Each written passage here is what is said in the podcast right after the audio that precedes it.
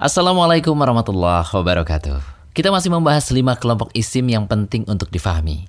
Sekarang kita lanjutkan dengan pembahasan isim ditinjau dari keberadaan tanwin. Hukum asalnya, semua isim akan memiliki tanwin pada huruf terakhirnya. Sampai ada sebab lain yang menjadikan tanwin ini hilang. Seperti imbuhan alif dan lam, atau isim tersebut menjadi idofah.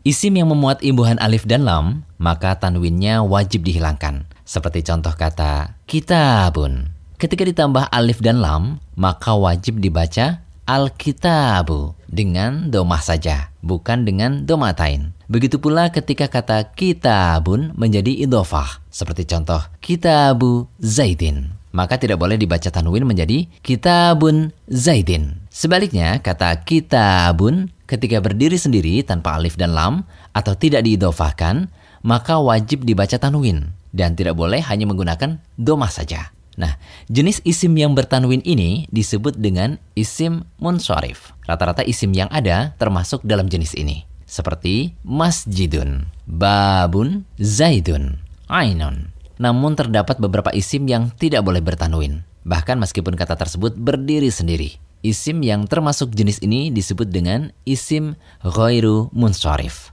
Contohnya terdapat dalam Al-Quran, وإذ قال إبراهيم رب اجعل هذا بلدا آمنا وارزق أهله من الثمرات من آمن منهم Bila kita amati, dalam seluruh ayat Al-Quran yang menyebut nama Nabi Ibrahim, maka akan kita dapati bahwa seluruhnya tidak memiliki tanwin. Berbeda dengan penyebutan nama Nabi Nuh. Salah satu contohnya dalam ayat berikut.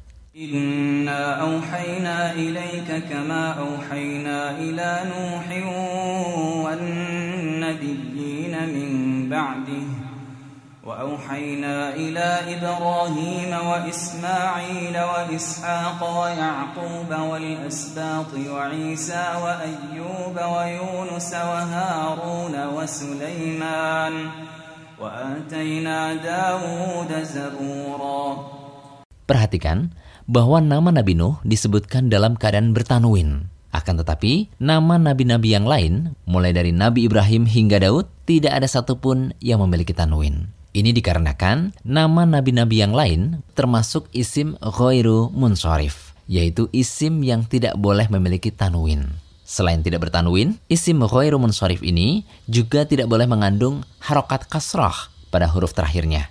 Oleh karena itu, kata Ibrahim pada ayat di atas tidak dibaca kasroh meskipun didahului oleh huruf jar.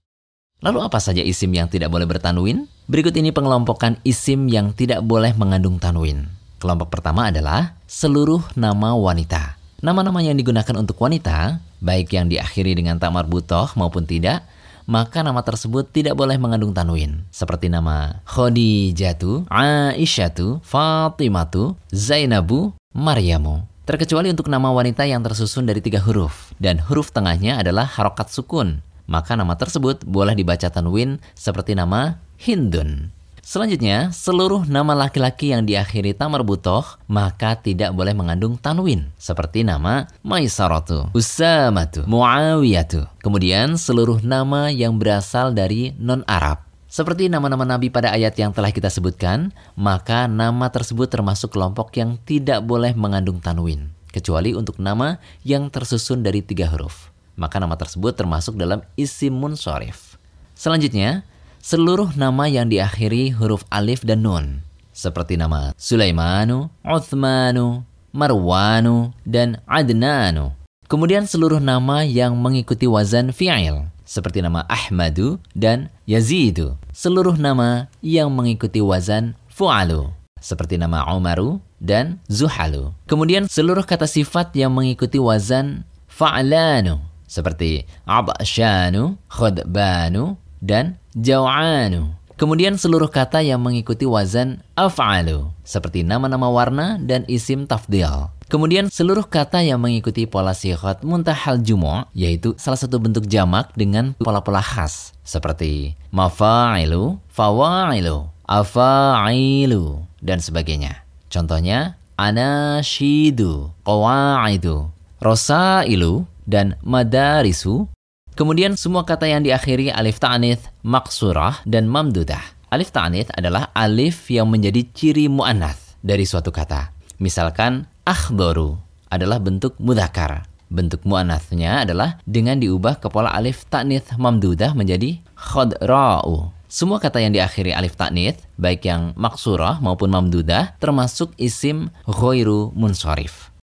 Catatan, hukum asalnya isim ghairu munsorif itu majrurnya dengan harokat fathah. Namun ada dua keadaan yang menjadikan isim khairu munsharif boleh berharokat kasroh ketika majrur. Yang pertama, ketika terdapat imbuhan al. Yang kedua, menjadi mudhaf. Contohnya, ولا تباشروهن وأنتم عاكفون في المساجد لقد خلقنا الإنسان في أحسن تقويم Demikian dars yang ketiga. Semoga bermanfaat.